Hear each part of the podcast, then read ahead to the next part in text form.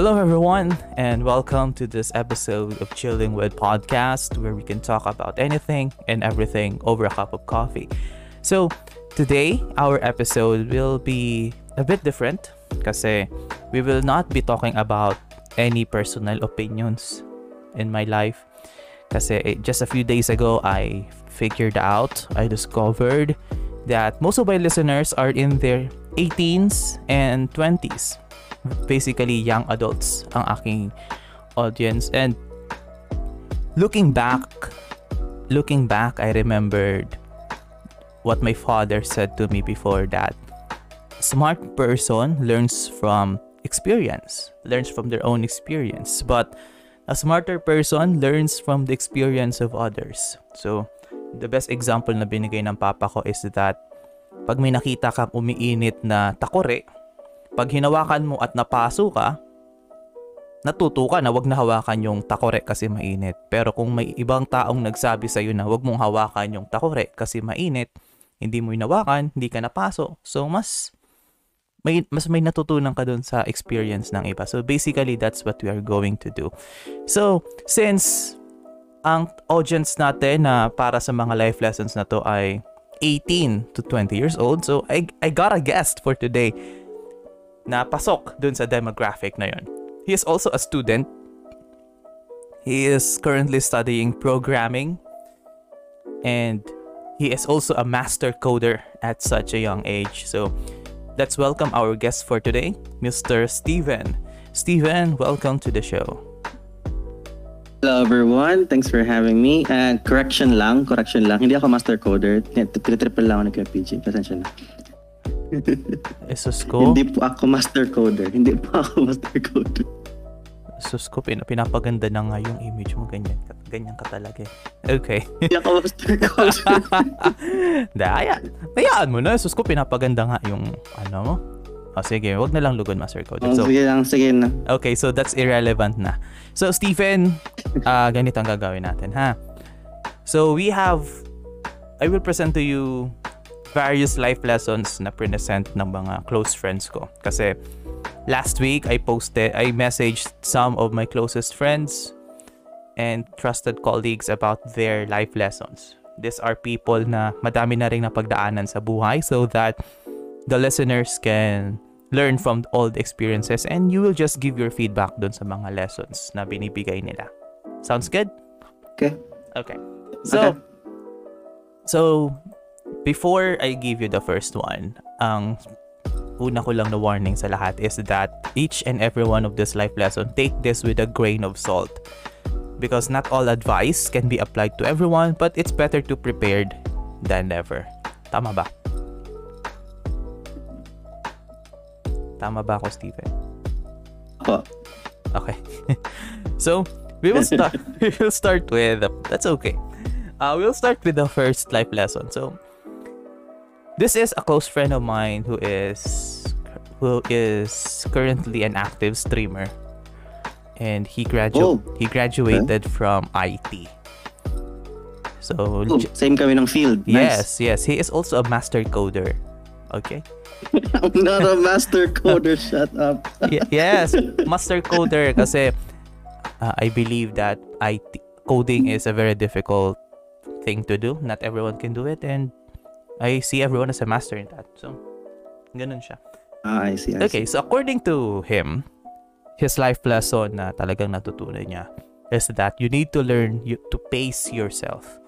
It is an important life lesson sa kanya because he was a person who just makes fast decisions. Yung tipong he makes decisions on a whim. Biglaan lang siya nagde-decide. And hindi nagde-decide siya without knowing the outcome. So, through those experiences, he learned that pacing yourself allows you to think more, to plan ahead, para your margin of error becomes less and your actions become more refined kasi you took the time to pace yourself, and you took the time to weigh out any possible scenarios. So yun ang sa kanya. He is an IT graduate, like I said, master coder, and he decided na pace yourself is his way of life. So ano sa tingin mo dito? can actually relate for to an extent kasi karon din akong times na yan na lang ako nag-decision para sa sarili ko without weighing the consequences or something like that. Kasi for example, ang may akong parang iniisip na pwede kong gawin. Suddenly, sobrang dami ko iniisip na ako na-decide. Tapos instantly, pag may nakita akong something sa harapan ko, yun, ginagawa ko na lang agad. So, may mga times na okay yung nangyayari, pero minsan, pangat yung naging resulta kasi yung nasa harap, yung nakita ko na parang gusto kong gawin na agad, gawa ako nga, pero yung mga supposed to be na mas importante na naisip ko beforehand, limutan ko na.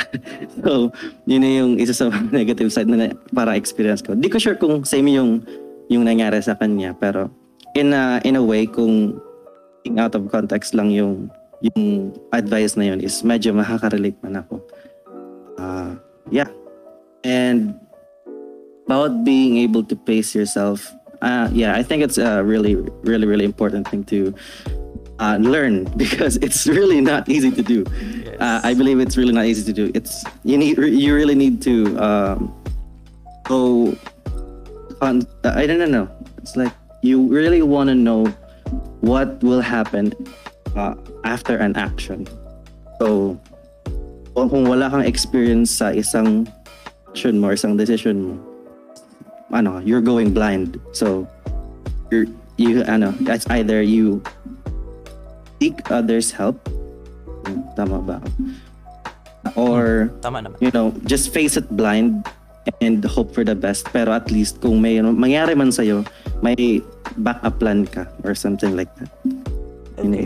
So that's a good insight kasi there is a certain stigma sa generation natin na kung saan masyado tayong we are rash about our decision, we act on based on our emotions usually.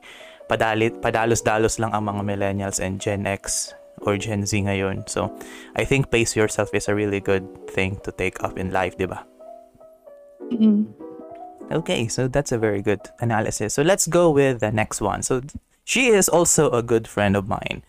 And I will not say about her job kasi it's a bit of a sensitive case. So, let's just discuss na yung learnings na natutunan niya.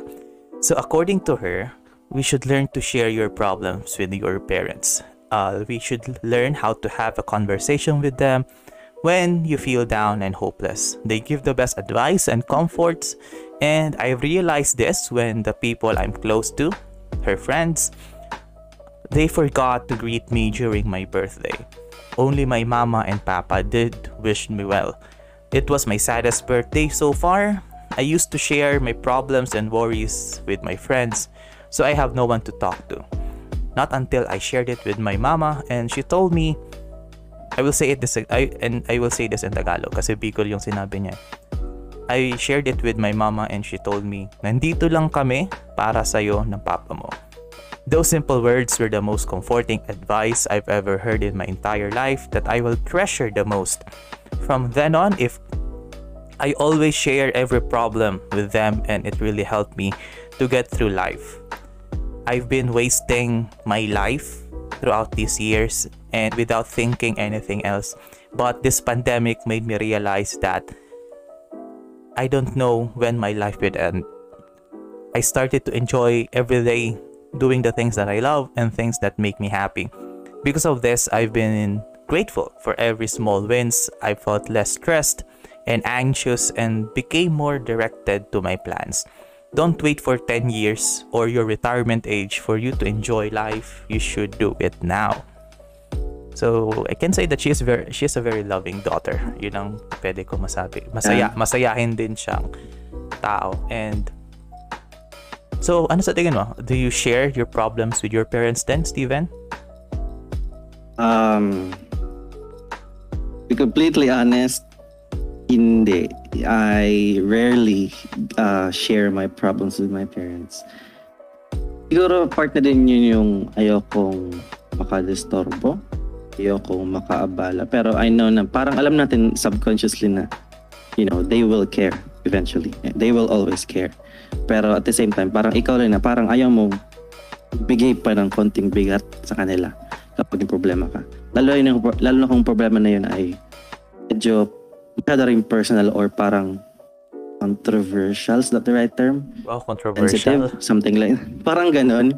May mga times rin talaga na may ganun akong problem. Tapos, tanong nila ako kung okay ako. Kung okay lang, pero sa totoo, hindi. Tapos, eventually, parang at nasolve ko na lang ng solo, pero same time, I don't know, parang nasolve ko siya ng solo, pero ang tawag dito? Yung biggest help dun is yung tinanong nila kung okay ako, kasi at least dun parang alam ko na kung ano man mangyari sa after nung problema na nun na yun ay nandun sila para sa akin. Yun yung sa mga parang nakuha ako. Pero to be completely honest again, hindi talaga ako masyadong pala-share ng problems sa parents. So I really want to. I really, really want to. But sometimes, you know, I really can't express it well to them, to the way that I can express it to myself. If that makes sense. I get it. So parang there's something holding you back to open up, kasi mas parang mas madaling mag-open up naman talaga sa friends compared sa parents, di ba? Yeah, exactly. Yes, and to be honest, it's not our parents' fault kung bakit ganun. Hindi naman kasalanan ng magulang kung bakit ayaw natin mag-share ng problema sa kanila. Yeah. Diba? Depende sa case, unless depende sa case ng parents mo. Pero kasi just like you before, parang ayoko din mag-open up sa magulang, and I was not confident sharing my problems with my parents kasi parang I want things to be done my way, diba? And sometimes my way is not the way. My way is not enough. So parang napapahamak pa rin ako ng sarili kong decisions, and at the end of the day, kahit anong kapalpakan natin is nandiyan pa rin sila. Lahat, kaya handa kang iwan ng lahat ng mga friends mo, pwede kang iwanan ng mga love lives mo, pwede kang iwanan ng mga tropa mo, but at the end of the day, your family will be there sa'yo. So I think gusto lang ako share sana. Sige, ano yan? Kasi unlike me, yung kapatid ko nagawa na yun. Nabilib ako sobra. As in, kapatid ko is 8 years younger than me. I am 20 years old. She's 12 or 13 years old already. So, yung part na yun, nabigla ako na yung mama, sinabihan ako na nag-open up siya sa kanya. Sabi ko, wow! Yun yung parang completely opposite of me na kaya niyang gawin yun nang hindi siya natatakot. Although, mahihain siyang tao. Sobrang hiyain siya. Parating sa ganun topic na parang feel ko may nag-encourage sa kanya, nagsabi sa kanya, tapos kami nila mama natuwa kasi akala namin after all this time na may siyang problem or something like that, kasi nga bata pa siya, tapos masyadong silent, so medyo mag-aalala ka. So nung moment na nag-open up siya, tuwa lang kami kasi bago kami natutunan mula sa kanya, or may bago kaming nalaman na tungkol sa kanya na hindi namin nakalain na i-share niya mismo siya sa amin. Bis na kami lang yung makaalam, like, you know, bis na malaman namin from a third party, nalaman namin from directly sa kanya. So it's, you know, it's very satisfying. So tama naman, I think mas okay naman na matutunan yung mga ganung bagay direkta sa tao kaysa sa third party information. And alam mo ba, Stephen, deep inside, I think yung mga parents natin, hinihintay na lang yung panahon na ganun, na mag-open up tayo sa kanila. Kasi for sure, even them, parang nahihiya din mag-reach out sa atin. Kasi that's the case with my parents. That's the case with my stepmom dati, nung hindi pa kami gaano ka-close, nung immature pa yung ugali ko. Parang I feel that my dad, syempre usually ang papa hindi masyado expressive, diba? They will be poker face lagi ang mga tatay natin, but deep inside they want to have those conversations with their child. So parang nasa atin na para mag-reach out, pero usually kung hindi tayo yung taong open up sa parents natin, ang tendency niyan is that we just share it with them pag walang-wala na talaga. They are our last resort for comfort, and sometimes hindi naman maganda. Kaya usually parents should be the first one to help you and not the last one pag walang-wala ka na talaga. So with that, let's proceed with the next one kasi madami pa to. Okay, so no problem. So this one is also from my former batchmate sa college. I will not disclose their career. Like always, kasi yung iba to tinanong ko kasi kung pwede yung i-publish yung career nila. Yung iba walang sagot, yung iba ayaw. So, according to her, her best lesson is that you should learn to trust your instincts. Kasi according to her, the best lesson siguro is yung mas maaga niya daw na nalaman na hindi daw pala okay yung mama niya. Nung siguro kung okay pa daw, kung nalaman niya o natunugan niyang okay yung mama niya, dinala niya daw dapat sa hospital that time. At siguro buhay pa daw siya ngayon. And yun nga, her lesson is that kung ano yung instinct mo, dapat sundin mo kasi minsan tama yung gut feeling na yun. So, what do you think about that? Trust your instincts usually.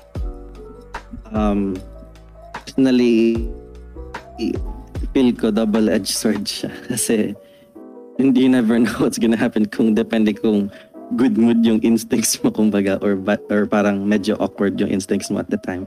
Parang kapag ang instincts nakarelate na rin sa maano mo, sa mentality mo din. Kasi not all instincts are good instincts kumbaga. If that makes sense. Yeah. Yung parang depende kung paano ka talakay ng parents mo at the same time. Yung kung ano yung mga natutunan mo before ka magkaroon ng ganong kasing instinct. So, ano, example, kung sa akin, yung sa parating sa instinct ko, I am very, very slow. Slow akong mag-pick up ng mga, tao dito? Pag-decide sa isang situation. I always wanna take my time. Baga. So, may times na kailangan mo bilisan, minsan di ako maka-keep up, tapos minsan nakaka-stress. So kung may halo na stress, yung mindset ko or yung instincts ko din, in that situation, makasira pa ng situation, kumbaga. Yeah. So parang yun yung sa case mo. Pero I think, it's a good argument na kasi, usually ang instinct natin is depending sa state of mind. So kung lagi kang negative mag-isip, usually mas pakikinggan mo yung instinct mo na talagang negative. Pero based on the lesson na shinare sa atin nung friend ko na to is that if you feel something is wrong or if your gut feeling tells you that there's something wrong, lalo na kung may nakutuban mong may mali sa nararamdaman ng mga tao na nasa palibot mo, those people you care about, I think you should act upon on it. So, her example is that natunugan niya na masama na yung pakiramdam ng nanay niya.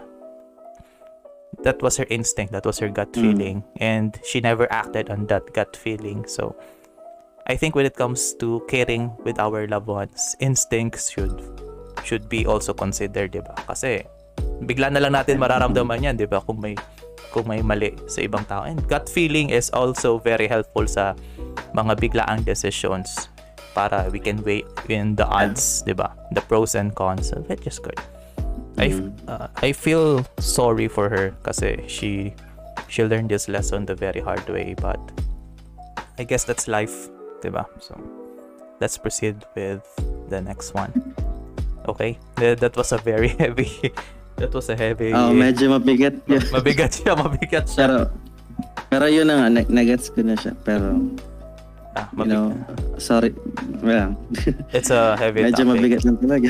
That's okay. So, this one is from a law student.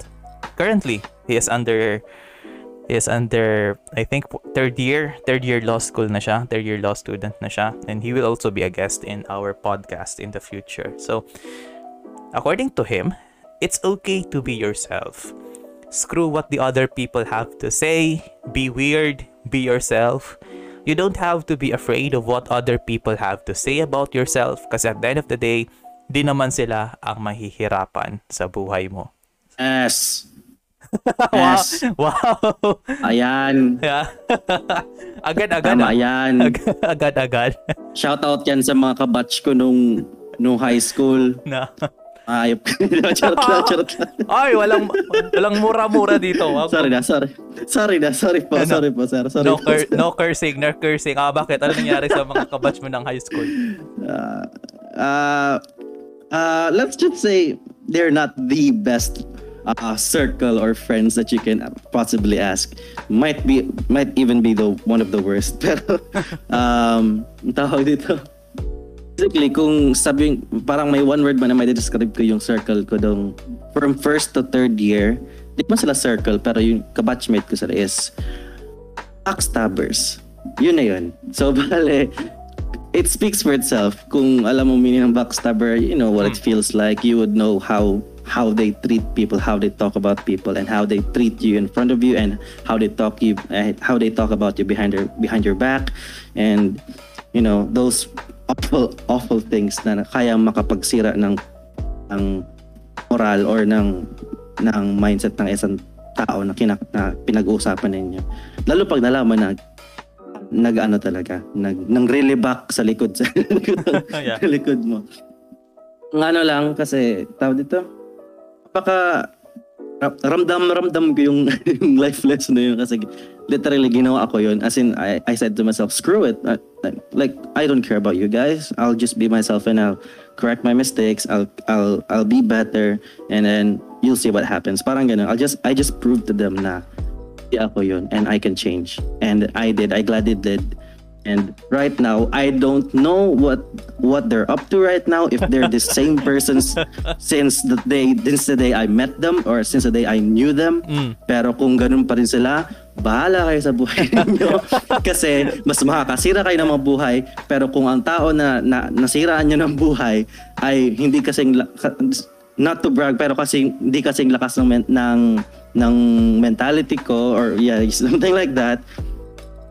Baka iba yung mangyari sa kanila. Kasi I've seen sides of the spectrum already kasi pag ito, pareho kami ni GF ko. Siya, na-apektuhan na siya ng negativity. Ako, I took it to a positive route, kumbaga. So, ayun yung parang two sides na nakita ko na parang yung worst and yung kung paano mag-handle nung situation ng mga tao. Anong ganun ng situation. Okay. So, kaming dalawa yung affected nun. Kaming dalawa yung pinag-uusapan. And there are a lot of reasons for it. Na alam ko na mali ako. Na alam ko mali niya. Alam na namin sa sarili namin yun. And now, we're here. We're still together. And keep bashing you, filthy flicking. Okay na. Okay na. Nadadala ka na lang bugso ng emosyon. Tama. Yeah, pero yun na nga. True. O yung isa pa nga, pwede kong gawin, ang parang related sa lesson na yun is yung being yourself. Minsan kasi, dito, yung parang, alam mo yung, I think since teacher ka, Oy, yung comparison between a student na maingay, klase, a student na maingay na nagre-report sa harapan ng klase. May difference, malaking difference, diba? Kasi, yes. Para papansin, kung na-encounter mo ito ng student, like, he's the noisy type, o noisy siya, then, pinap-report mo sa harapan ng klase, ano yung magiging reporting niya? Will he be silent, or will he be sticking to his type of attitude na loud and, medyo wild? Kasi kung, most of the time, would say na magiging silencio siya. Magiging chokabado like that kasi topic niya yung sa harapan. Unless super confident niya sa report niya. Pero most of the time, and sa mga iba kong klase na na-encounter, nakita kong ganun, nagiging silent sila. So parang hindi nila na-express yung sarili nila which is yung sila sa harapan ng klase due to a certain scenario which is yung reporting. Yung natutunan ko, sarili ko, is applying your personality or your whole self into a certain piece like reporting or like reporting in front of people or speaking in front of people. It resonates well with the audience. Yung parang kumbaga, it's nagiging entertaining. Yep. Nagiging clear yung message mo kasi you were putting yourself in front of them. You were not holding back anything. Yung parang ganun. So you are putting your best foot. You are putting your best foot forward. Ika nga.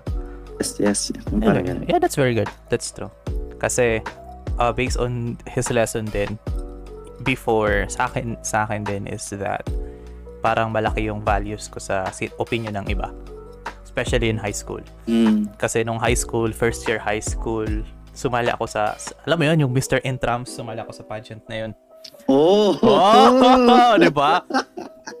Buset. Nice. Isa yun sa mga traumatic experiences na ayaw ko nang ulitin sa buong buhay ko. Oh god. Yun, so basically naging contestant ako sa Mr. and Miss Intrams na pageant nung high school. And first year ako noon, first year high school. So totoy na totoy pa ako noon. And that time, hindi ko imagine. Shut up. Sana sige lang. Ayun nga. So, I was in a pageant na Mr. and Miss Intrams. Tapos, during that time, naging kaklose ko yung mga fellow contestants ko noon. Diba? Kasi sila yung mga lagi mo nakakasama. Yung tipong hindi ako ma-attend ng klase para lang mag-participate sa mga rehearsals. Yun lang naman nagustuhan ko nung time. Yun lang naman nagustuhan ko nung time na yun. Yung grade ko pasado na eh. Pero yun nga, back to the topic. Yun nga, I became overconfident that time. Lumaki yung ulo ko kasi masyado akong umiikot sa opinion ng mga tao na ay nakasali yan sa pageant, magaling yan, pogi yan, mga ganong delusions. Mga ganong delusions. Sometimes if you drown yourself sa opinion ng iba, sometimes yun nga, nakakalaki ng ulo. And nung pinanood ko yung mga videos ko noon na sinave ng magulang ko na yung pageant mismo, my god, nakakahiya pala ako.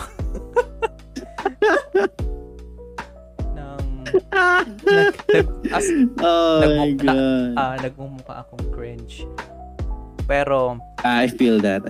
Pero na-realize ko na after nung pageant, parang naging distant ako sa mga friends ko noon. Hindi ko sila pinansin kasi parang I felt na doon ako sa mga pageant friends ko na kasi parang sila yung nakukuhaan ko ng positive affirmation. I became distant with my friends, my childhood friends, which was not a good move on my part. Pero after that, naging close ulit kami ng mga friends ko. Pero I learned that hindi na kailangan lumaki ang ulo mo sa opinion ng iba. You should listen to what others will say, pero listen to those criticisms and not the bash and not the hate. Yeah. And yun tipong if you think that you will grow from that criticism, then go for it, improve, reflect upon that. Pero kung sa tingin kung puro lang naman galit ang binabato sa'yo, so why absorb that, diba? Unless it's criticism, unless it's feedback, so useless din.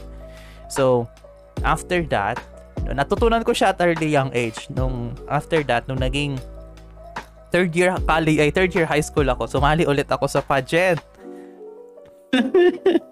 Pero I think this was a pageant na tawag ay Healthy Teen. Third year high school, ang tawag is Healthy Teen. So basically, pag healthy ka, the healthiest person is the winner.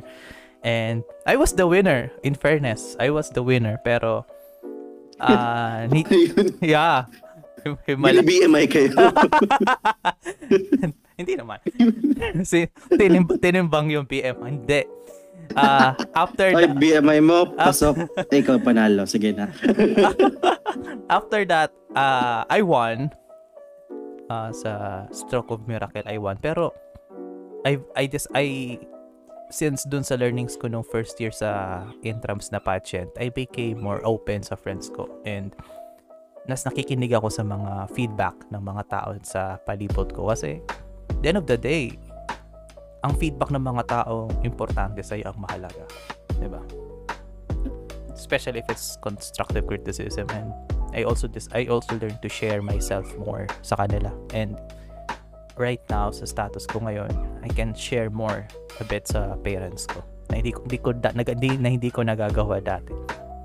Okay. Okay, so I think that's it for the life lesson ng law student. Kasi okay na. Okay na yun. You shared your side, I shared my side. So let's proceed with the next one. So this one is a friend of mine in college.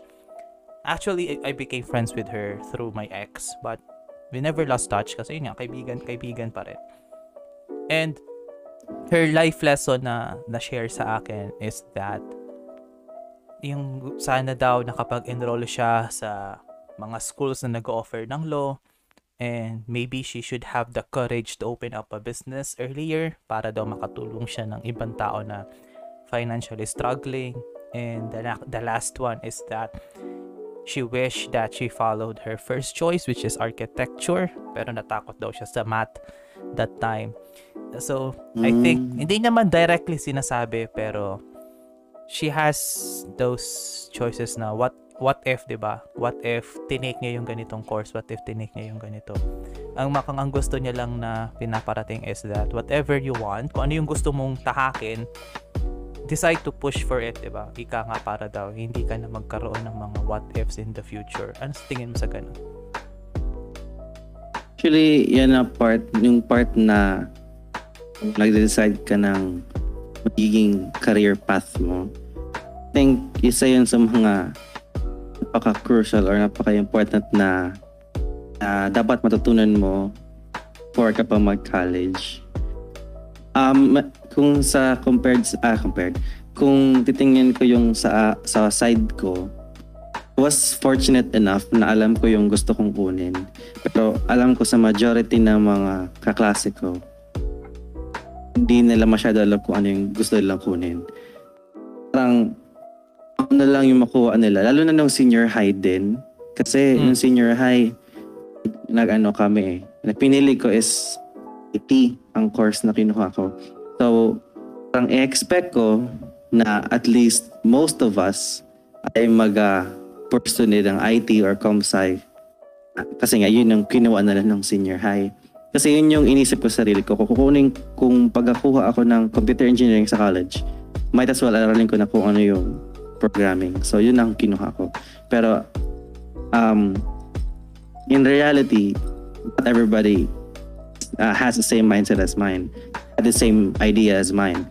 So, kuha nila yung IT, siguro kasi wala pa sila masyadong naisip na kunin na career sa college, ay na course sa college.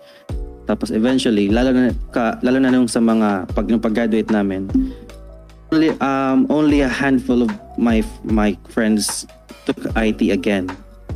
Some of them took education. They went to different paths basically. So just sad, pero at the same time, sila naman yung nag-decide para sa sarili nila. So it's okay, I guess. Parang ang medyo sad part lang is yung nasimula mo na nung college, lalo na nung sa first year mo, pero in reality, di naman yun yung nagustuhan mo. Kapag kung sige mong try ng new things, I mean, it's not bad to try out new things, pero kung eventually, baka pa rin mapili, yun yung medyo saddening na part. Yes, yung tipong na sa gusto mong gumawa ng madaming bagay, gusto mong magsimula ng kahit anong bagay, you made no progress. Kasi nga, you just stop after something, try ka ulit ng pagod, then you try something again, nawawalan ka ng progress, which is true. Yung tipong you just focus on the thing na you are passionate about. Yeah, that's good. Yep. Okay, so we can proceed to the next one. This one, pwede kong sabihin yung career niya. Ano siya? Nasa isa siyang phone brand. And hindi ko lang sabihin yung position, pero currently nasa phone brand siya. And her lesson in life is that she is a single mom. Okay, she was a single mom when she was 23, and she learned that love. She was. Ay, sorry. So meaning. sorry. She was, so she's married now? Hindi pa. She is still a single. Still a single. Naging siyang single mom nung 23 years old siya. I see. And according to her, she learned that love should not be rushed. I forgot how God patiently molds me to be the woman I have to be. I forgot my standards and went on pursuing worldly things. I never regret having a sweet and loving daughter. I just wish I waited more until I was old and mature enough to handle the responsibilities of being a parent. I wish I enjoyed my season as a single lady. Nevertheless, right now, I'm not looking for love. Eventually, it will come at the right time with the right person. I just allow myself this time to be molded of how God wants me to be. So, according to her, love should not be rushed. And what are your thoughts about this? Love should not be rushed. Compared sa experiences ko, I kind of rushed it, to be honest. Yun yung parang sabihin ko na medyo negative part din. So I kind of failed at my first. So, yun na nga, di pa ako ready noon, na-overwhelm ako sa mga responsibilities as a boyfriend. And I was still a kid. I was so immature. I like playing. I like being with my friends and talking about anything. And sometimes when I feel like, sometimes when I see them going home, I want to join them. But sadly, I need to be with my girl. And, you know, yung typical things na ginagawa na isang boyfriend. So, parang times na yun, I wanted to experience being a boyfriend, but I didn't know what I was getting into, basically. So responsibility ng boyfriend. Yes, yun yung parang marami kang kailangan i-sacrifice na other things na gusto mong gawin para sa kanya, which is typical, as in kailangan mo talagang gawin yun. Pero nung time na yun, overwhelmed ako, hindi ko alam kung ano yung gagawin ko, kaya medyo napalayo ako, ganun, you know, medyo mahirap i-explain kasi ang dami talaga nangyari. So basically, I treated her bad. I failed as a boyfriend. Eventually, I gave up and let her go, basically. And, you know, I took the blame for everything. But eventually, I realized that I can be better if I try again. So nurse ko, yun, here we are now. Yun lang yun. Pero yung girlfriend mo ngayon, hindi naman rushed, di ba?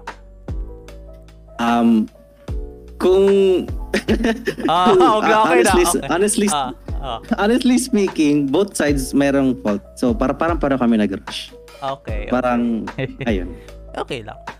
So long as kung alam mo yung tinatahak mo. Pero, dito sa friend ko na nagsabi na love should not be rushed, I think hindi lang sa love, anything that is rushed lumalabas na hindi rin maganda ang kinakalabasan. So, halimbawa, you're a student, right? Your project, halimbawa, ang deadline ay bukas.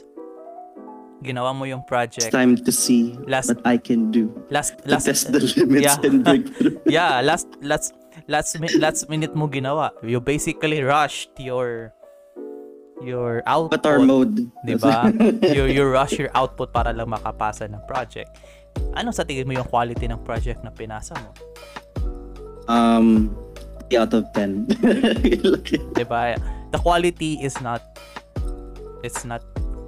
good, diba? Usually, if things are being rushed, same with life, na if you rush to be something more, if you rush to be successful, if you rush love, hindi rin magandang kinakalabasan. But during those moments, we feel that it was the right thing to do. So there's conflicting factors to it, so we should be aware of that. Okay. So hopefully, hindi naman ito maririnig ng girlfriend mo, di ba? Hindi naman. Di, alam naman yun. Alam niya naman. It's okay. Okay. So, let's proceed with the next one. This one is, she was my former professor in college. Ang life lesson na to. Kasi, ang according to this professor is that, according to her, madami siyang pinagdaanan. And she said that you cannot change people no matter what. You can never change what they think. and change will come from the person and not from anybody else. And change emanates from within, and that's a fact. And yes, we can motivate, we can convince, we can even influence people to change, but it won't matter if the person receiving such is not willing in mind and heart. So to summarize that, basically she means that kahit anong tulong ang ibigay mo sa isang tao, at the end of the day, it's still up to that person to act upon those things. What do you think?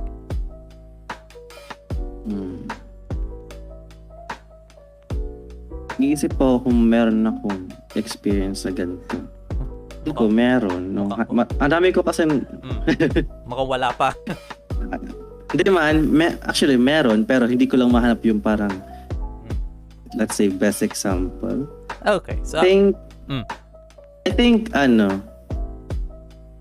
to brag, I think the best example I can give is myself, I think. So... I knew that I was a very bad person. Tapos. Wait.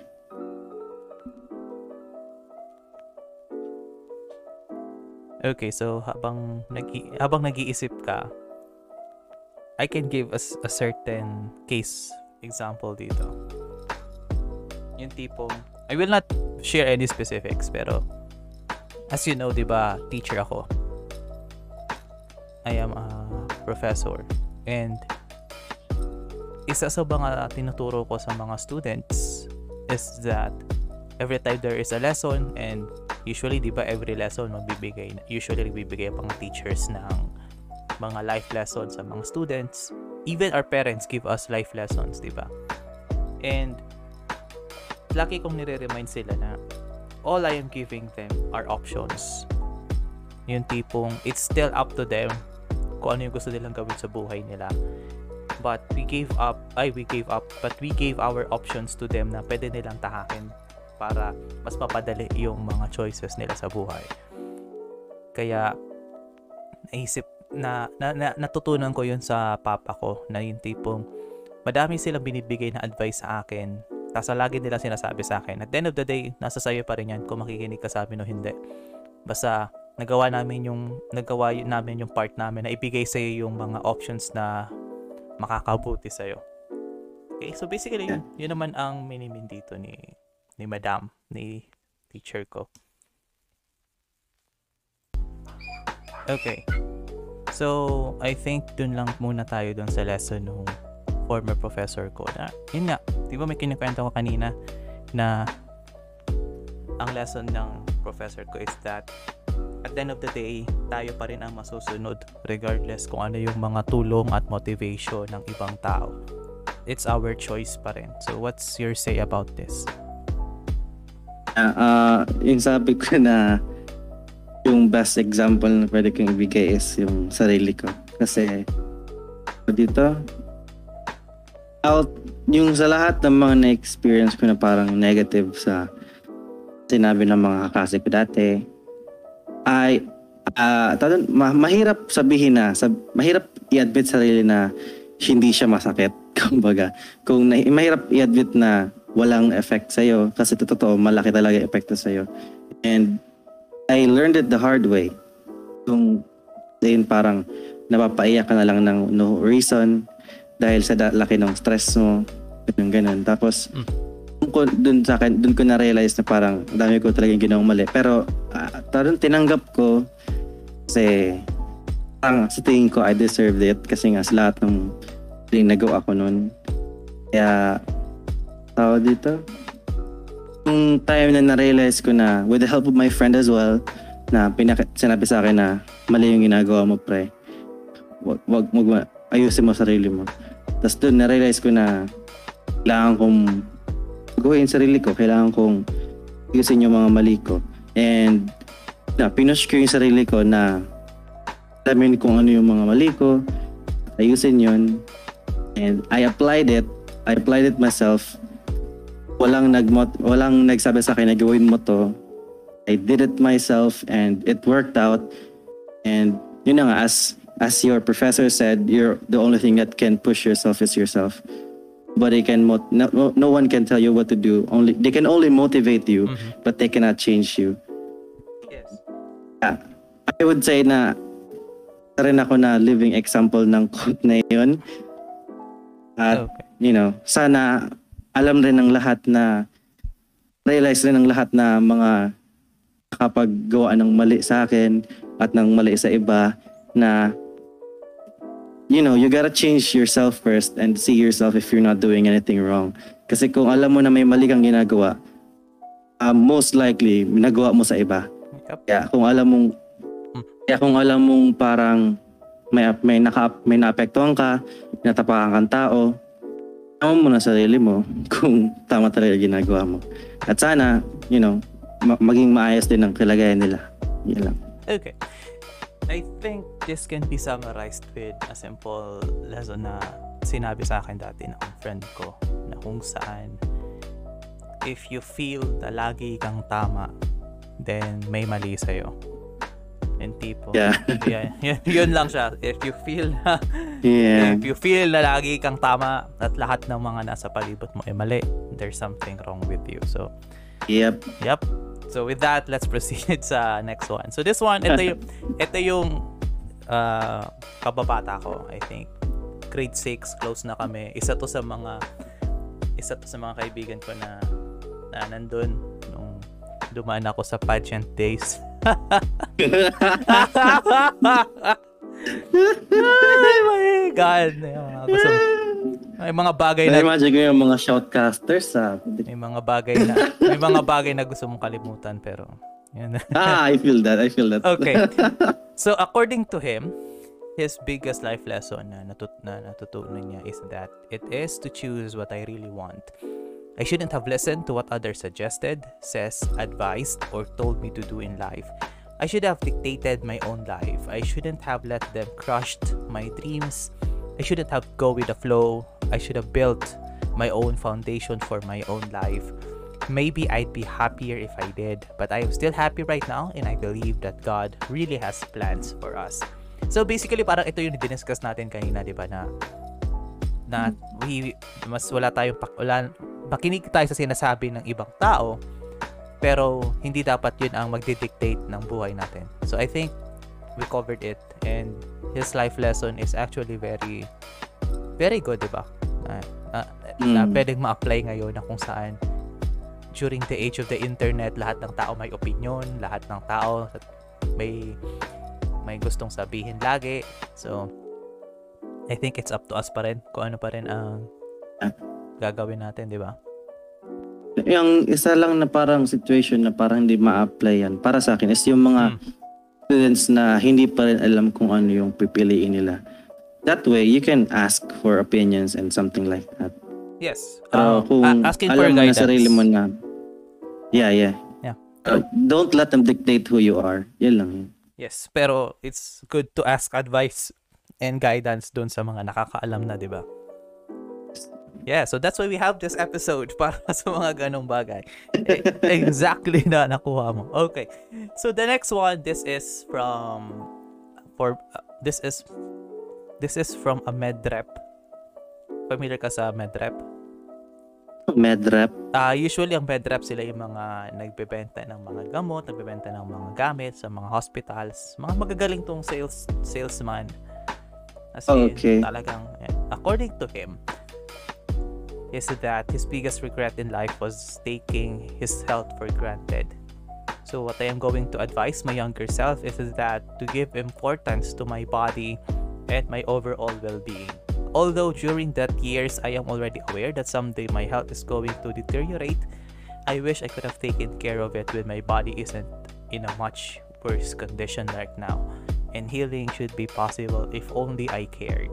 So, take care of your body. Diba? Nagkalagnat ka na, diba, Stephen? Na feel mo nang may lagnat. Yes po. Diba? Diba pag may lagnat ka, iniisip mo yung times na wala kang lagnat. Oo naman. Diba? Ang weird, no? Ang weird. The moment na nagkalagnat kayo, nang unang iniisip, sana wala akong ganito. What if wala akong lagnat? Yun yung unang iniisip. Pero it just shows na we need to take care of our body. Yung tipong, if you have time to exercise, at least 30 minutes a day, exercise, brush your teeth, maligo, yung mga basic hygienes, ika nga. And basically taking care of your health. So anong mga ano yung mga healthier lifestyles na kinuha mo ngayon lalo ng pandemic?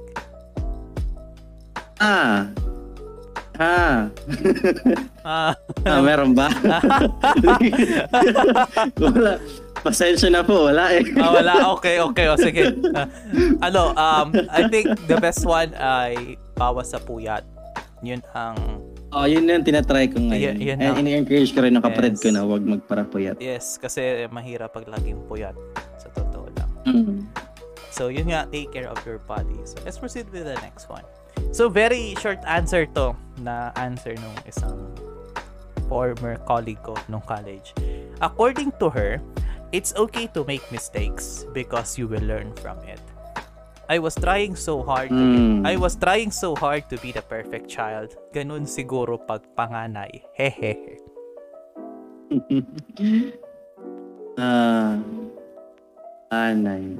Panganay ka pa, PJ? Only child ako. Only child, so technically panganay ka, pero wala. Yes, sibling. Ako ang panganay. Ako ang bunso, ako ang middle child. Pero ikaw panganay ka, yeah. Di ba? Hmm. Yes, panganay po ako. Anong feeling ng pagiging panganay? Nung una, iisip ko na gusto kong magkaroon ng older sibling. Kasi parang masarap sa feeling na magsabi ng kuya or ate. Ewan ko para sa akin. Pero as time went by, parang okay lang. I mean, there's not much difference. Pero mas nagiging mas responsable ka kapag panganay ka. Yun yung parang mostly na nangyayari. Mas nagiging responsable pag panganay pala. Pero yeah, depende sa family. Pero sa side ko, sa family namin, mas naging responsable ako na tao kasi ang situation namin dito sa bahay, pag weekdays, lalo pag ngayon na walang pasok, almost the entire day kami ng dalawa ng kapatid ko nasa bahay.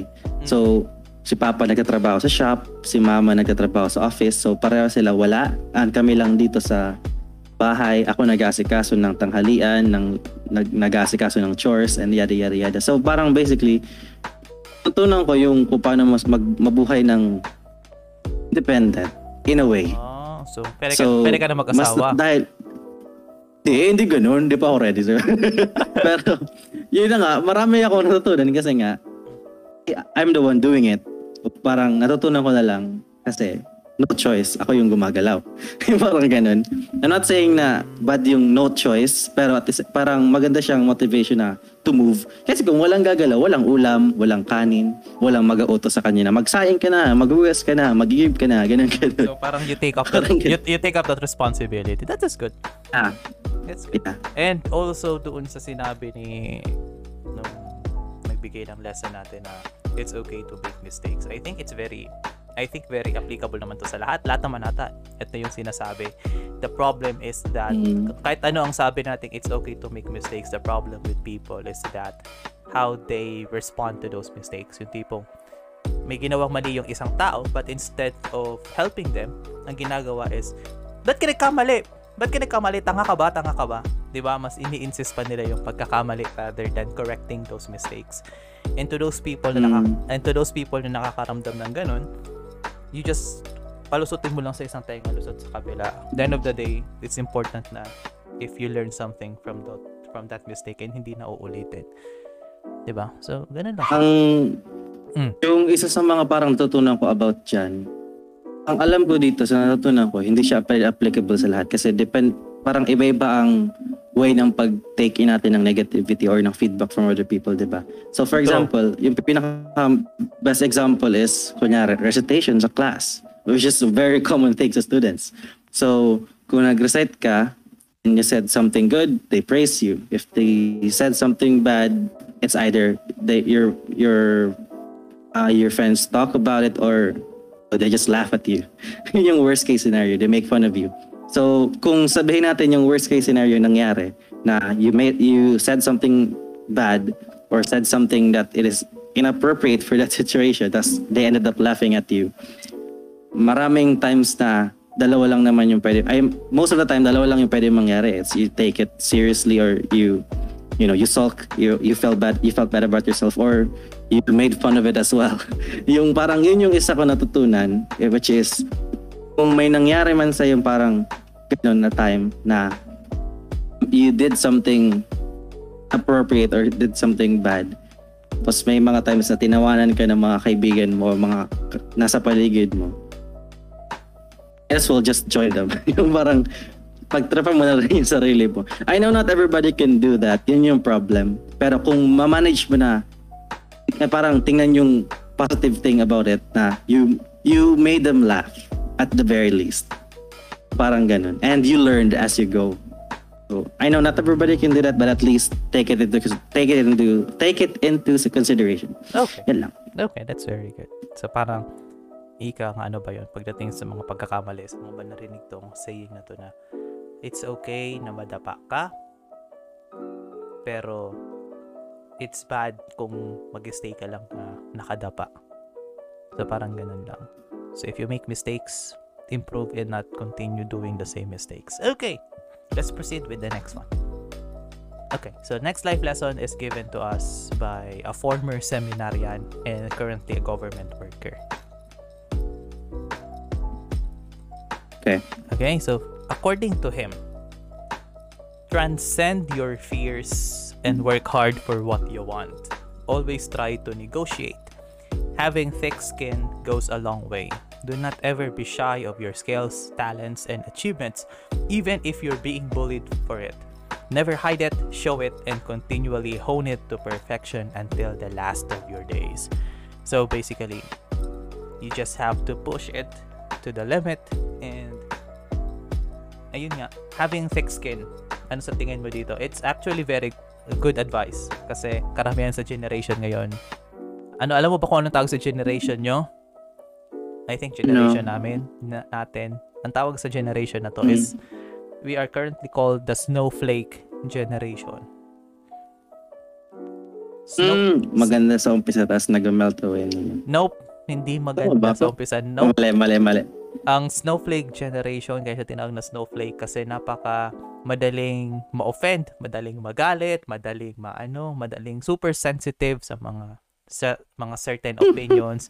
And thick skin can help a long way, lalo na pagdating sa working environment, lalo na pag may mga nakilala kang mga taong super prangka, brutal magsalita. If you cannot handle that, sometimes you will cave in sa pressure.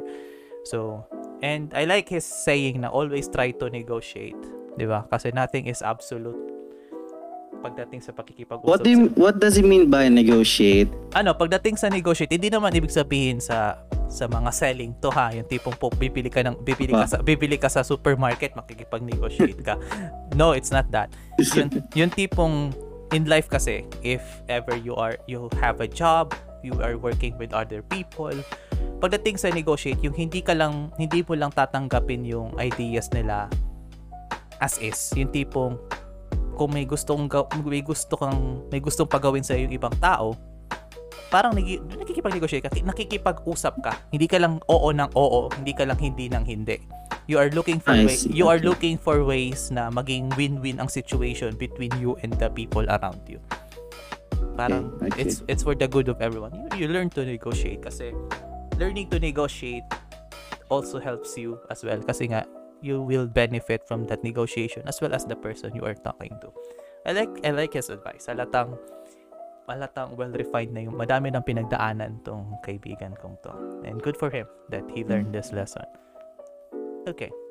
This one, I don't think na-experience mo na to, pero this is from a business owner. She owns various businesses in electronics. And her lesson is that do not go into debt. That includes credit card debt, personal loans, auto loans, we think they're necessary but they're not at all. They cause more headaches than they're worth. They can ruin lives and they cost us way more than we get. Spend less than you earn. Go without until you have the money.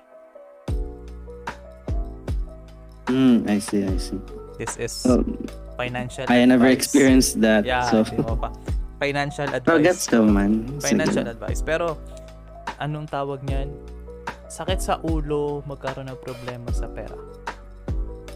Lalo na sa debts, sa utang. Sakit sa ulo, may utang. Sakit din sa ulong, may nagpautang. Napautang. Yeah. Basta, at the end of the day, since you are still young, never go into debt. Uulitin ko, wag kang pumunta sa point na malulunod ka sa utang. If you can pay it ahead, pay it quickly. Kasi having debts is very stressful. Sa totoo lang. I've been in this kind of situation and it's not fun. Kaya kailangan you practice not going to debt. Yung tipo, mas madaling humiram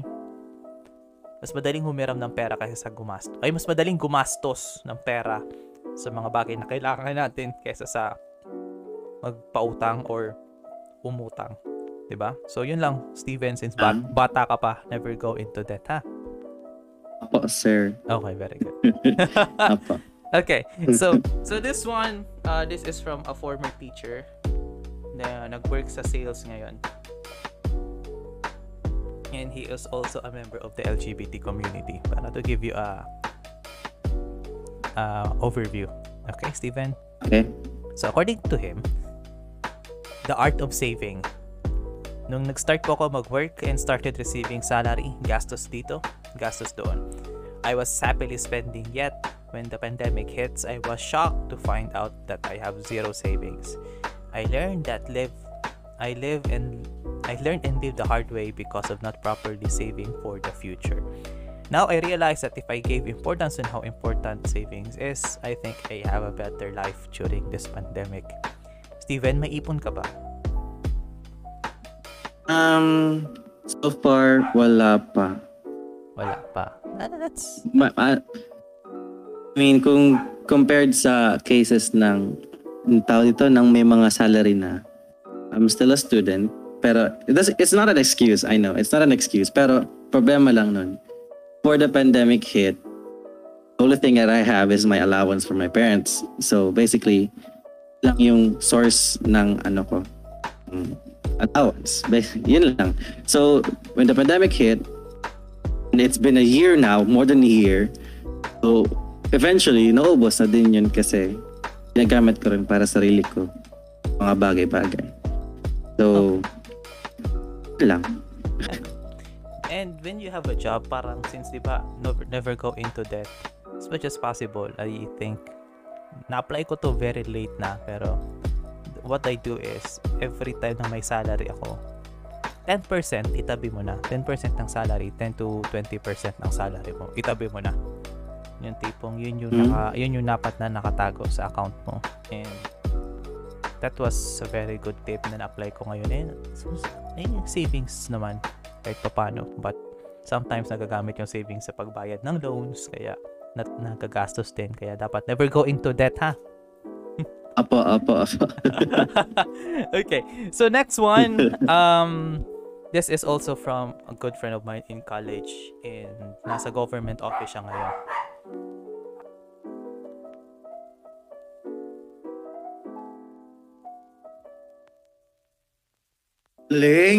Okay, so let's proceed with the next one. So yun nga, this one is from a government worker, and according to him is that do not worry about what other people think of you.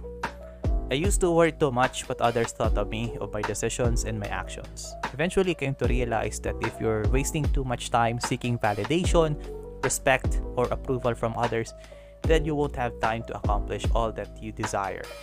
Everyone has an opinion, but in reality, others' opinions of you are based more on their history and perceptions than anything you're actually doing. So while it's good to ask for feedback, rely on your own assessment of you rather than others. So what do you think? Because Feel ko almost the same ng previous na mga sinabi ng yes. iba mong colleagues. Yes, almost the same. Pero, it's true naman, di ba? So, it's very true. Mm. Okay. So, I think wala naman tayo masyadong pag-uusapan doon. Pag-uusapan na natin yun, di ba? So, sa validation. Lalo na sa panahon ng ngayon na validation is laging hinahanap ng mga tao. But, the most important validation na pwede mong makuha is from yourself din. Kinakausap po ba sarili mo? Yeah. Ako? Oo. It's, dati iniisip ko, weird yun, pero it's very effective.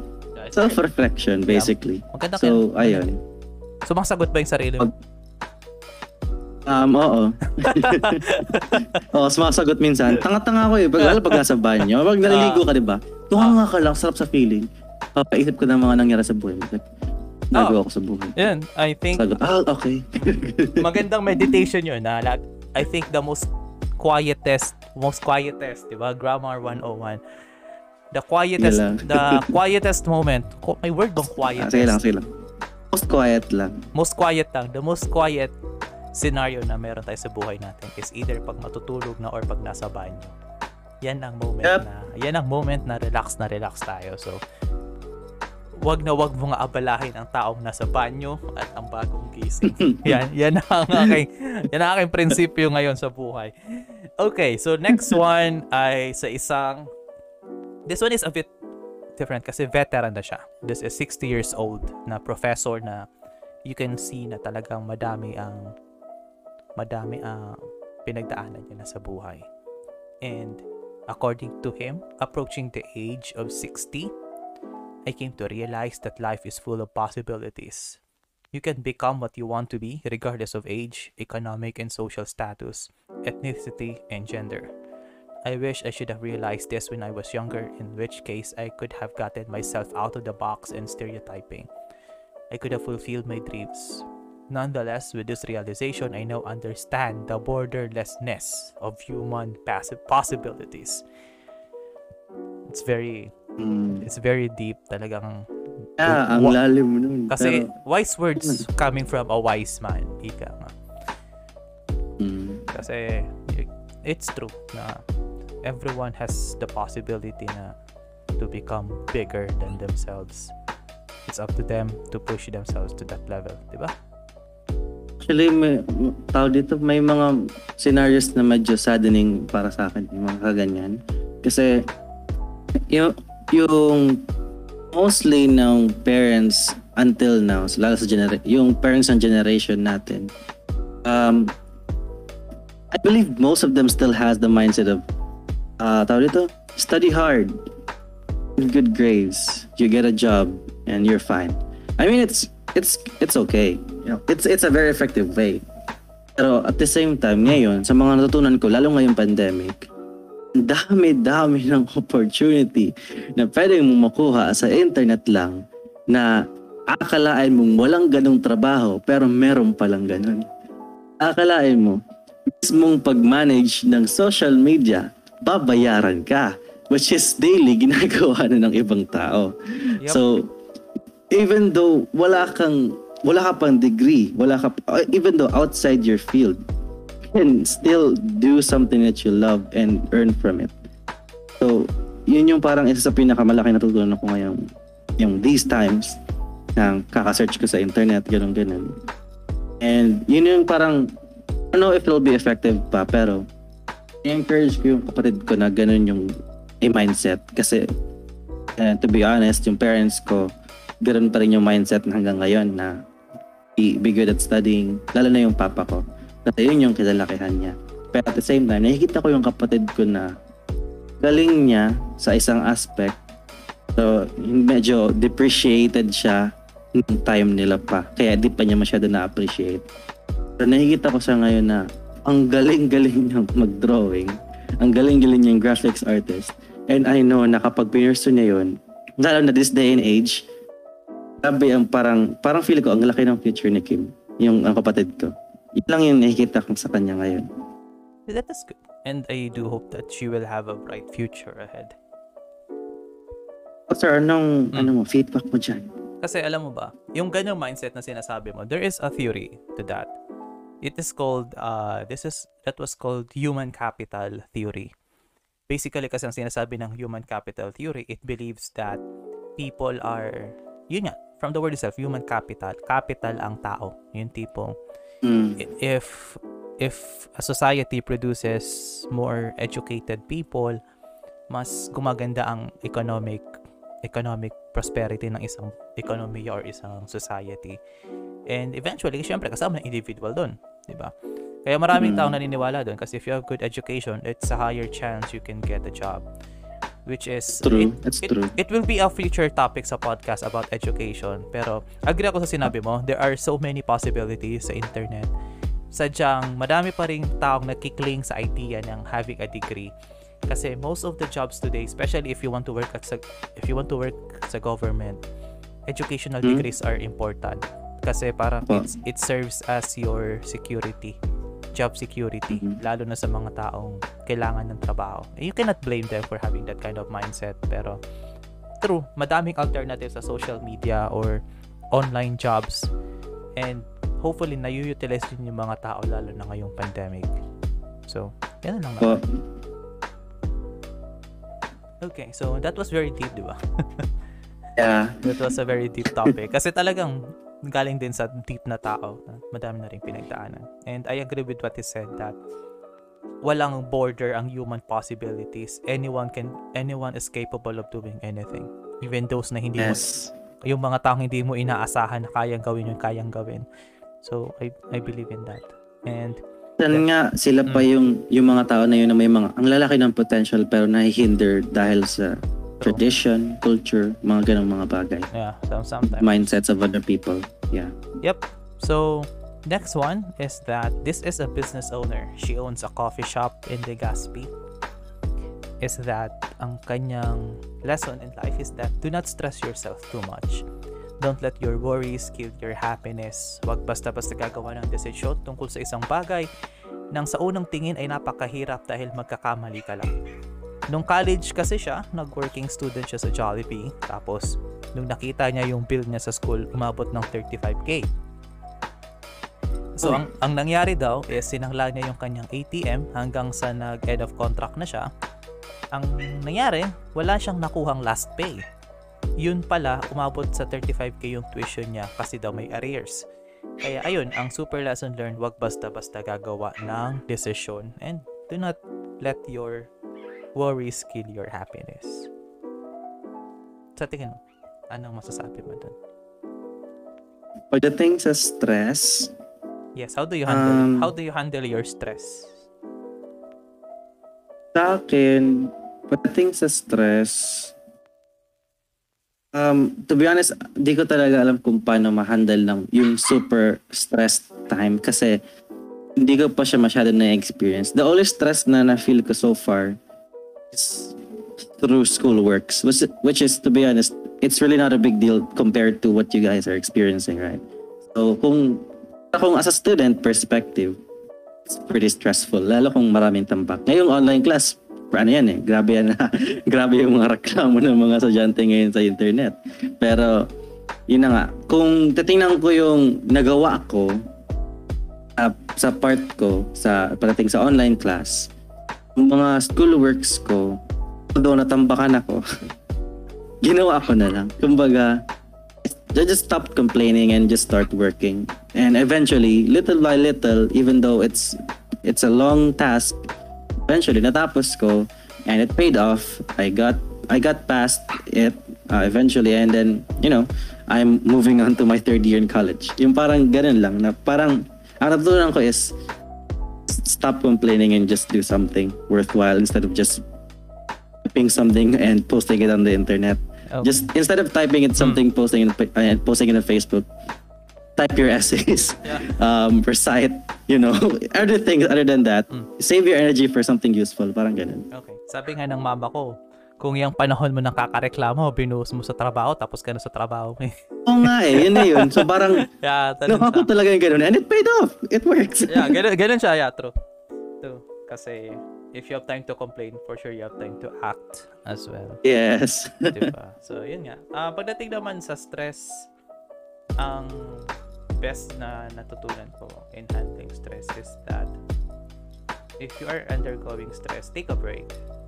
Tipong, you need to rest. Charot lang. Yeah, yeah, it's true. It's true. Take a break, take a Kit Kat, kung ano man ang anything that relaxes your mind kasi malaking tulong siya. If you stress, kasi sometimes we stress about things na hindi naman nangyayari, di ba? We stress about things na takot lang natin. So, we just need to relax. And na-realize ko to nung naghuhugas ka ng plato, di ba? Since panganay ka. Yes po, syempre. Okay. Every day.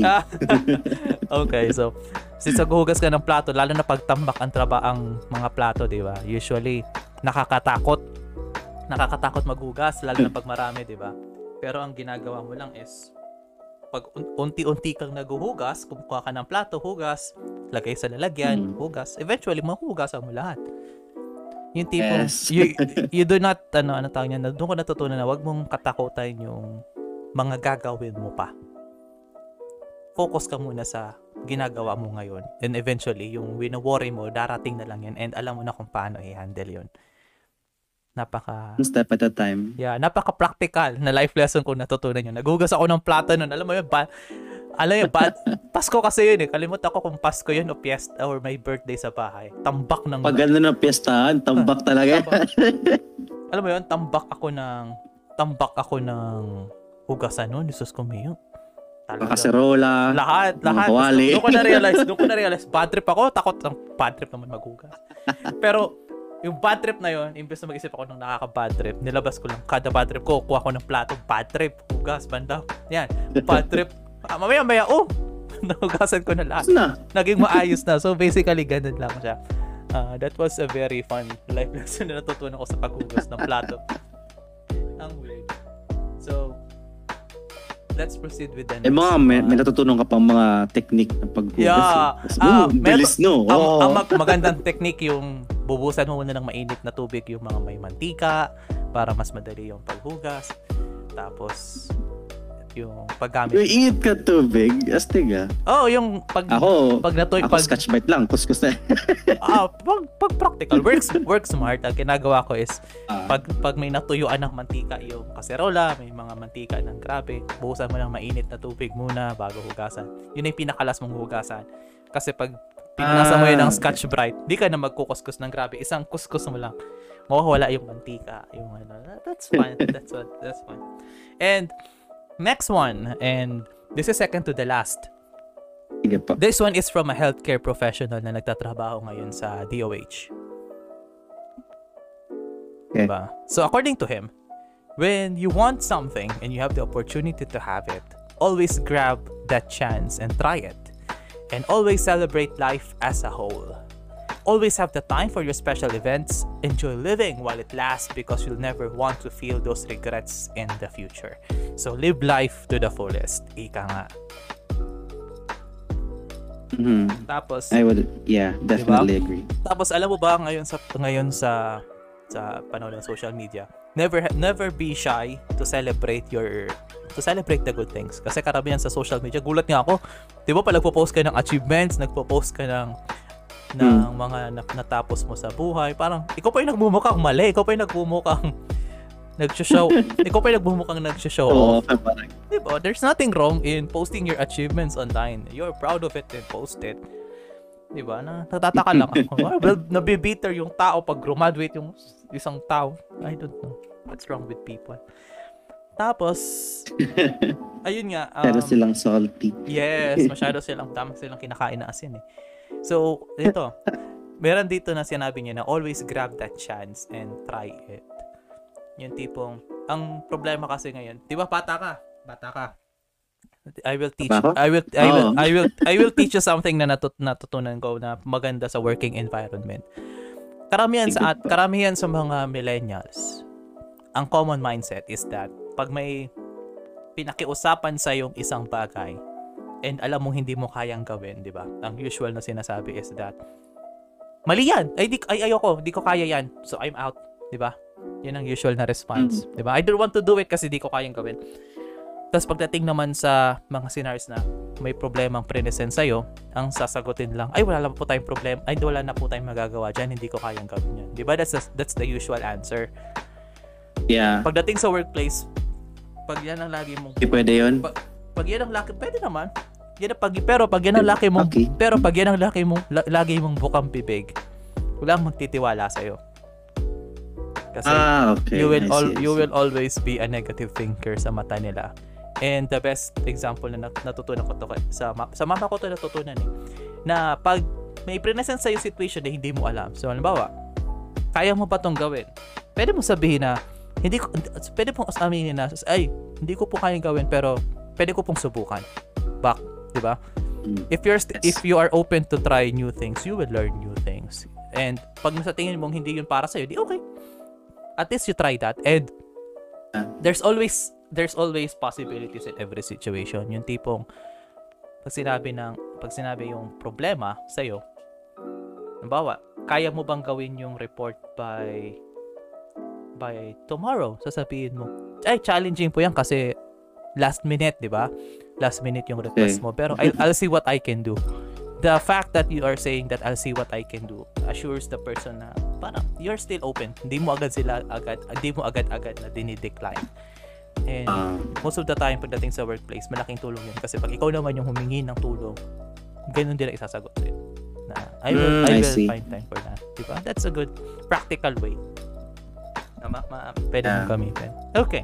So last but not the least, this is from a person na this is also a teacher. And recently he started his own podcast. Napobo ako. Sorry. Kuha ko tubig. Wala. Yeah, okay, basta ko parang anticlimactic tong ending na to. Yeah, so basically this last one is from my own experience. This is the biggest life lesson. So, according to me, so according to myself, nothing in life comes instantly. If you wish to have courage, the universe will not give you courage, but rather it will give you an opportunity to be courageous. If you wish to be confident, you will be presented an opportunity to show your confidence.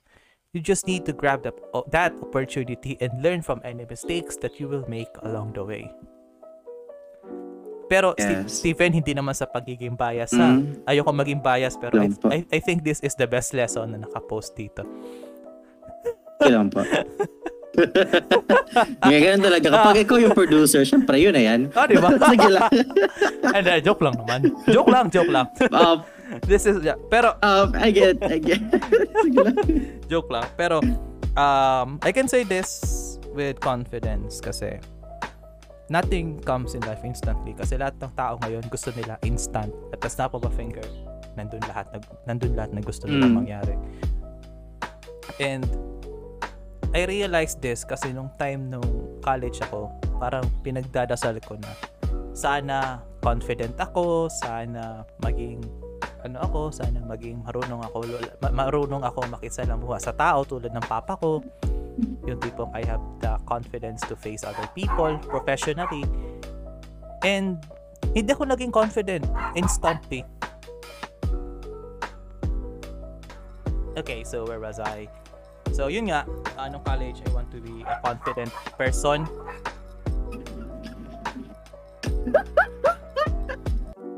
Heard from our first-hand the owner of the 16 dogs. Oy, madami ng mga aso yan. So, nagtatahula na. So, if you want to listen to that episode, you can check out Living with 16 Dogs. Pero yun nga, on college gusto ko maging confident na tao. I prayed for the universe na maging katulad ako ni papa ko na marunong makisalamuha, maging katulad ako ni mama ko na kayang i-handle yung mga tao sa palibot nila. And alam mo bang ginawa sa akin? Ano? Hindi ako naging confident. Hindi. Never ako naging confident. Ang nangyari is that naging nanominate ako as college officer. Okay. Alam mo yon, yung tipo position. President. I was given a position sa council ng business manager pero nung first year college, I was given the position ng president ng NSPP. President agad, which was a big deal, ha, kasi madaming hawak ang students noon, madaming block and courses kang hawak doon pag president ka ng isang college. Oh. So, yun yung binigay sa aking opportunity. That time hindi ko yun na gets, na ganung mindset na you are given the opportunity to be confident. Pero nung na-realize ko siya nung before I discovered my passion sa teaching. Kasi yung tipong ay naburyo kasi ako sa work ko dati sa sales, 'di ba? Okay. Tapos naisip ko na I prayed na what if gusto kong tumulong ng mga estudyante, gusto kong tumulong sa mga tao. And after that, hindi ako nakatulong ng tao agad-agad. I was given the opportunity na mag-online classes, magturo sa online class. After that, I was given the opportunity to teach college students. And that's when I realized na wala talaga. The universe just gives something that gives you the opportunity to be courageous, to be confident, to be lovable. If, halimbawa, ikaw, Stephen, anong wish mong gusto mong mangyari sa sarili mo?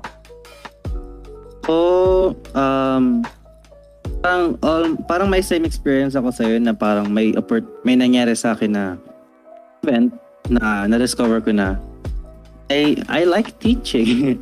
Parang sabi mo kasi sa akin dati na huwag ako mag-teacher for a joke, pero in reality, gusto ko rin ma-experience maging teacher. Yung parang yung experience na nakuha ko is through my sister. May times na an elementary student na nag-struggle ng konti sa studies, pag kuya ako, tutulungan ko siya. Pero before ko siya tulungan, narinig ko muna kung paano turuan nila mama at papa si Kim, yung kapatid ko. Mm. Yung method nila is medyo hindi ko nagustuhan yung method. Which is, parang alam ko na it could be better na maintindihan ni Kim, pero hindi lang nagagawa nila mama. So, tinry ko. Ito, Kim, blah, blah, blah, ganun. Tapos eventually, nagets ni Kim, lalo na math yung problem. Math yun kasi. So, tinuruan ko siya. Gets niya ng totally yung tinuro ko kasi yung paka-explain ko is naintindihan niya. Yung parang pinasobrang simple ko, na to the point na maintindihan ng kahit sino. So parang dun ko na-realize na ang satisfying pala magturo na naintindihan ng estudyante mo yung naturo mo. Yes. Unlike sa mga ibang na-experience kong teachers na sige lang salita sa harapan ng klase tapos eventually wala mo lang natutunan. So parang ganun, na-realize ko na wow, it's really satisfying. Kaya parang gusto kong i-pursue. Tapos eventually, until now, tinuturoan ko para ng kapatid ko and I keep trying my best na ipasimple yung explanation ko na maintindihan niya. Nagigets niya ng totally, kaya sabi ko, wow, ang saya sa feeling. So, I want to pursue a bit of teaching career in the future. At least, ang gusto ko sana is high school or senior high school kasi saya. Parang gusto ko magturo ng passionate rin ako like programming or math or anything like that.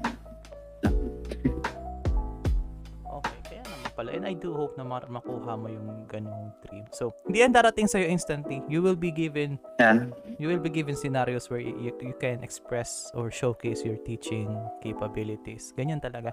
Ganyan ang gagawin sa'yo ng buhay. Mapaglaro ang buhay. Okay. Yeah. So, before we end this podcast, this episode, dun sa mga lessons na narinig mo, maliban sa akin, ano yung pinakamagandang narinig mo? Ako! I will rephrase the question. Take ko na yan. I was just kidding. Yun nga, what was, dun sa lahat ng lessons na discuss natin, life lessons na napag-usapan, ano dun yung sa tingin mong pwede mong ma-apply and what strikes you the most? Ano yung may impact sa'yo ng konti? At actually, malaki ang impact sa akin. Marami ako natutunan, to be honest. Marami natutunan sa inyo lahat. Pero kung pipiliin man ako, kung may pipiliin akong parang most important or most impactful sa akin, yung mga aso mo. Sige na. Oo na. Hayaan mo lang. Yung pipiliin ko is, medyo may pagka-bias din kasi, tao dito, experience ko siya first hand, and I know that I'm confident enough to tell my side in that with that lesson in mind. So yung nagustuhan ko ay yung about sa being yourself and expressing yourself. Kasi na nga, as I said before, ang laking lesson kang tutunan kanya kasi experience ko rin siya, and it's really effective na kung dalhin mo lang yung shackles na nakabind sa'yo. Just let it go, kumbaga. Kung papakita mo lang kung sino ka, kung paano ka magsalita, kung paano ka mag-interact sa tao, and kung ano yung parang gusto mo sabihin, just do it, and it'll be a very effective way to portray what you wanna say to the audience. Yun yung pinaka effective way na para ma-convey mo yung message mo and to them believe what you want to say. Yung parang ganun. Okay. That is a very good analysis. Pero, to add to that, diba si Bas, meron tayong tinatawag na be yourself. Love yourself. May mga taong dumarating sa point na ang paniniwala nila sa buhay is that ganito na ako eh. Ganito ako pinalaki. Ganito na ako. Diba? Hindi na ako magbabago. I am like this because I am like this. I do hope na wag ka dumating sa ganun na point kasi you will just sound an arrogant person. Kasi everyone is capable of doing something. Diba? Wala ka pa naman dun, diba? Wala ka pa naman sa ganung point, diba? Na. Actually, I actually went past that way back then. Okay. I was a very confident boy. I was a very... Okay. Tawag dito? Kumbaga, masyado akong hambog. I would honestly say na masyado akong hambog talaga ng dati. Baka yabang ko sa harapan ng tao. So, lalo na nung elementary days to high school. And na-realize ko lang na I was doing something really, really bad. Nung natutunan ko na pakabait. And sinabihan ako ng mga kasi ko na, Stephen, dati baga, ang pangat na ugali mo. Sinabi ako, wow. Seryoso, sinabi sila sa akin yun na talaga ang pangat na ugali ko. So, wow, sorry guys, di ko talaga na-realize. Tapos parang doon, na-realize ko na I can change and at doon, parang natutunan ko yung mga dapat na hindi ko dapat gawin towards my friends. And even though I knew that and I experienced that in my elementary days, still experienced it towards high school. I became a little bit cocky. I became a little bit of a dick or something like that. Parang ganun. So eventually, my friends became a little bit more plastic to me. You know, parang yung isipin mo buong classroom mo pinaplastikan ka. Ganun yung experience ko, and doon ko na learn in a hard way na was clearly doing something wrong until my best friend actually confronted me and yelled at me. Sinabi sa akin, man, shut the flick up. Parang ganun. You are very, very, very annoying. Parang ganun. Tapos, doon ko na realize na, you know, I was very annoying. And he was the one who told me that firsthand. So, I am very, very thankful to him from the bottom of my heart. And ngayon, I am here now na alam ko sarili ko na kung kailan ako dapat maging confident at kailan ako dapat magpakakumbaba sa lahat ng sa iba't ibang bagay na may encounter ko. I'm not saying na alam ko na yung lahat, pero at the very least, I know enough to say that I am not affecting other people. Parang hindi ka nang naninira ng tao, alam mo kung paano magpasalamat, alam mo kung paano mag-appreciate ng mga maliliit na bagay. And, malaking pasalamat ka sa mga kaibigan, tunay kong kaibigan na nagsabi sa akin ng kung ano talaga ako. Yung mga ganung bagay. Okay, that's very good. It's okay to have friends na pwede, maganda naman yun na it's good to have friends that will say the correct things about you sa harap-harap mo, diba? Kesa naman sa sinasabi yung mga masasamang bagay sa'yo sa likod mo, diba? Yes, mga backstabbers or plastic persons. Diba? Yeah. Tapos, yun nga, sa akin naman, ang best lesson na nakuha ko dito is that, maliban doon sa akin, kidding aside, mas nag-hit sa akin yung dun sa sinasabi nung 60-year-old na nag-answer ng question ko, kasi the fact that he said na the borderlessness of human possibilities, I think I can apply it sa aking career as a teacher, even as a person. Yung tipong even though sa tingin mo yung isang tao ay pumapalpak sa isang bagay, it doesn't mean that they are a failure in life. It just means that they are good at something else. Yung tipong ganun. You believe that everyone is capable of doing something bigger, and hindi lang dapat sila. They just need to have that opportunity to express what they are good at. Diba? So that's my favorite lesson dito. And with that, thank you so much, Stephen, for your time. Thank you so much then. Thank you so much for your time as a guest and sharing your own ideas then. It was fun. It's a fun episode pala pag may guest. So I hope we can. Kasi may kabak and forth ka. Yes. I hope to do this with you more often. So thank you so much. Sure. And and to those who are listening, feel free to listen and follow our episode on Spotify. We also have episodes uploaded in YouTube, and you can check out our episode schedules on Facebook as well. So follow us on those sites, and see you all on the next episode. Thank you so much. This is your host, PJ, with our guest, Stephen, signing off. Stephen, any last message sa atin? Thank you guys so much for listening, and I hope you guys learned a lot as well. And thank you to the amazing host that we have here in this platform. He is a very amazing guy. Go follow him and show him some love. Yay! Okay, yay! Thank you so much, and goodbye!